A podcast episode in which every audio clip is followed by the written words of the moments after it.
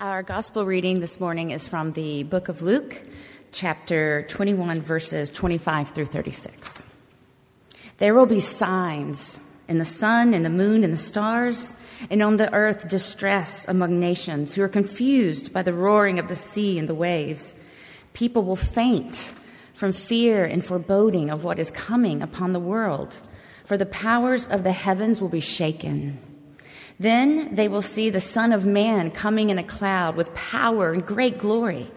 Now, when these things begin to take place, stand up and raise your hands, because your redemption is drawing near. Then he told from a parable Look at the fig tree and all the trees. As soon as they sprout leaves, you can see for yourselves and know that summer is already near. So, also, when you see these things taking place, you know that the kingdom of God is also near. Truly, I tell you, this generation will not pass away until all these things have taken place. Heaven and earth will pass away, but my words will not pass away. Be on guard so that your hearts are not weighed down with the dissipation and drunkenness of the worries of this life, and that each day you catch, that this day might catch you unexpectedly like a trap, for it will come upon all who live on the face of the earth. Be alert at all times, praying that you may have the strength to escape all these things that will take place and to stand before the Son of Man. This is the word of the Lord.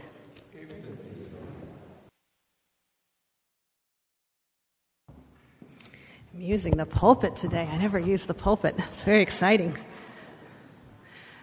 Partly because I just want I want to share with you a story a story that is really old. Some of you may have heard it before. It, uh, it's been around for a long time. It's been around for so long that it doesn't um, really have a source. The story is called The Rabbi's Gift, and if you've heard it before, indulge, indulge us a little bit here. The story concerns a monastery that had fallen on hard times. It was once a great order but as the result of a, a wave of anti monastic persecution in the 17th and 18th century and the rise of secularism in the 19th century, all of the branches of the order had closed except for one. And now there was just five monks left at the mother house. Clearly, it was a dying order. In the deep woods that were on the outskirts of the monastery grounds, there was a little hut that a rabbi from a nearby town would occasionally use as a hermitage, a place of prayer. Through their many years of prayer and contemplation, the old monks had become a bit psychic, so that they could sense when the rabbi was in the hermitage. The rabbi is in the woods, they would say. The rabbi is in the woods as they agonized over the imminent death of their order, it occurred to the abbot, abbot at one time during the rabbi's visit that he might perhaps go to the rabbi and ask him what he would do. The rabbi welcomed the abbot to his hut. And when the abbot explained the purpose of his visit, the rabbi could only commiserate with him. He said, I know how it is the Spirit has gone out of the people. It is the same in my town. Almost no one comes to synagogue anymore. And so the old abbot and the old rabbi wept together. And then they read parts of the Torah together and spoke quietly of deep things. The time had come for the abbot to leave, and they embraced one another. It has been a wonderful thing that we should meet after all these years, the abbot said. But I have still failed in my purpose of coming here. Is there nothing you can tell me? No piece of advice that you can give me that would help save our dying order? No, I'm sorry, the rabbi said. I have no advice to give. The only thing I can tell you is that the Messiah is one of you. When the abbot returned to the monastery, his fellow monks gathered around and asked him, Well, what did the, what did the rabbi say?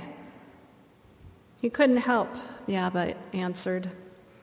We just wept and read the Torah together.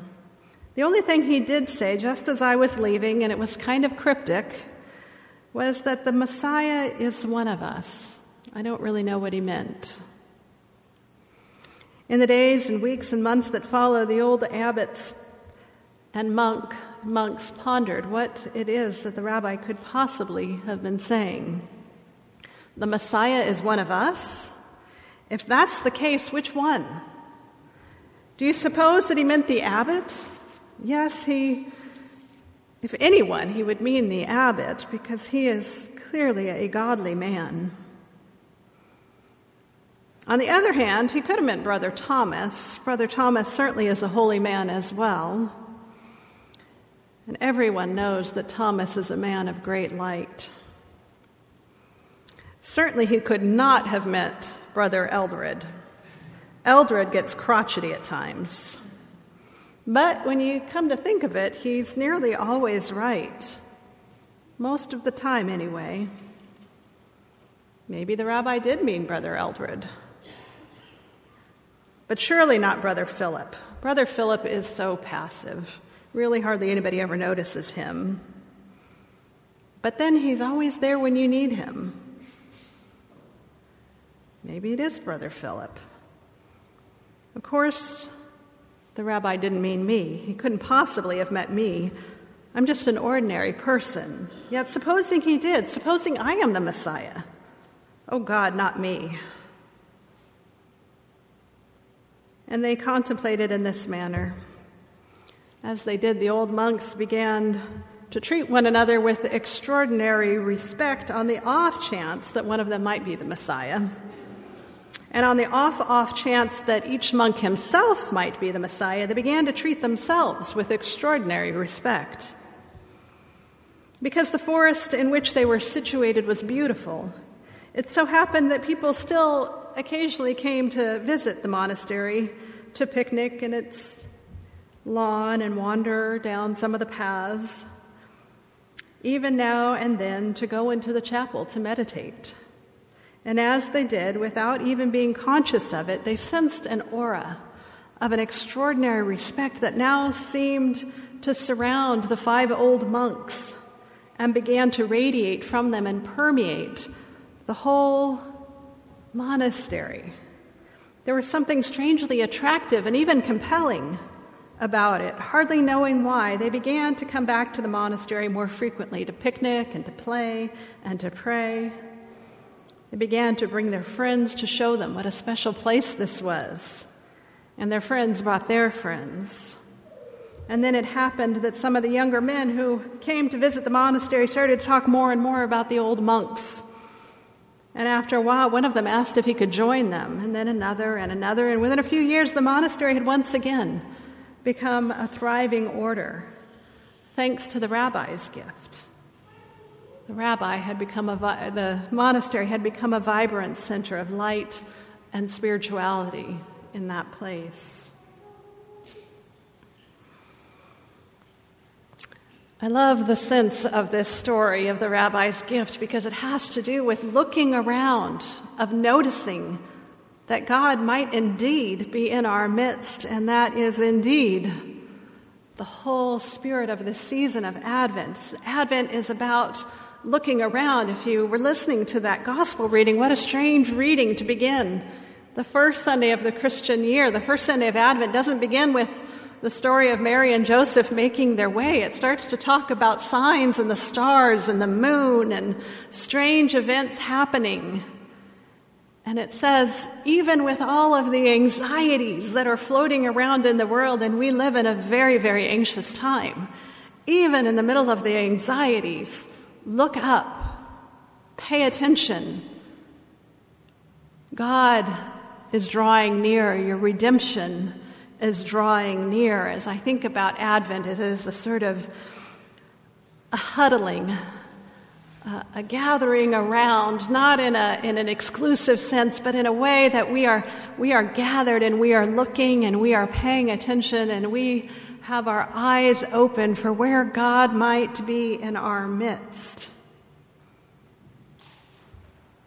in this season of Advent, we pay attention to Christ coming to us. Two words that you hear a lot in Advent One is incarnation. I have to say this. Uh, when I, er, long time ago, one of my early churches, somebody, uh, an elderly woman came up to me and she said, Pastor, I was listening to Robert Schuller's Hour of Power this morning. That tells you how long ago this was. And she said, he said something I have never heard before in my life. Now, this woman was 84 years old and had been in Sunday in church almost every Sunday of her life. And she said, He said that Jesus was God in the flesh. I have never heard that. Now, I thought, surely we have talked about this before. This is the whole idea of the incarnation that God comes and dwells among us, that God is with us, that God puts on flesh and bones in the, in the life of Christ and dwells among us. So don't tell me that you've never heard the word incarnation. God, God's presence with us. The other word that we hear a lot during Advent is Emmanuel, which means God with us. In the season of Advent, we are called upon to look around to notice, even in the midst of all of the, the struggles in our world, all of the crises that seem to bubble up day by day, whether it is in our homes or at our borders or wherever we, we move around in the world, there seems to be this free floating anxiety. And that the message in the gospel today and the message of Advent is pay attention even in the midst of that because God is with us. God is coming to dwell among us. God resides with us. During the season of Advent, the season of Christ's coming, we are called upon to be watchful, to be looking out for where the Messiah is. Here in this church, where is Christ coming to you in your life? Where is Christ coming in the midst of your marriage, your family, perhaps in the midst of your grief? Where is Christ coming to us here at Riviera, bringing new life and hope? Where is Christ coming into our world, even into our borders? Where is Christ waiting to be born? And then the spiritual work for us in Advent is to open our hearts wide to receive that gift of the Christ child, to know that that second coming is happening just now. If we are watchful, if we are paying attention, if we are looking up, God is drawing near. Let us gather our hearts in a time of sacred journeying together, a time of looking and watching and noticing where God is being born in our midst, in our hearts and in our lives, in our church, in our community, in our world. God is drawing near. Our redemption is drawing near. Let us lean into it and be open to what Christ will bring us. Let us pray. Gracious God, in this sacred season, open our hearts to the Christ child being born anew. There are so many distractions and so many things to do. And yet you call us to mindfulness, to watching and waiting and being attentive to the ways that you are coming into our lives. And so, God calls us to lean into that mystery, lean into your coming that we might experience anew Christ's birth. Amen.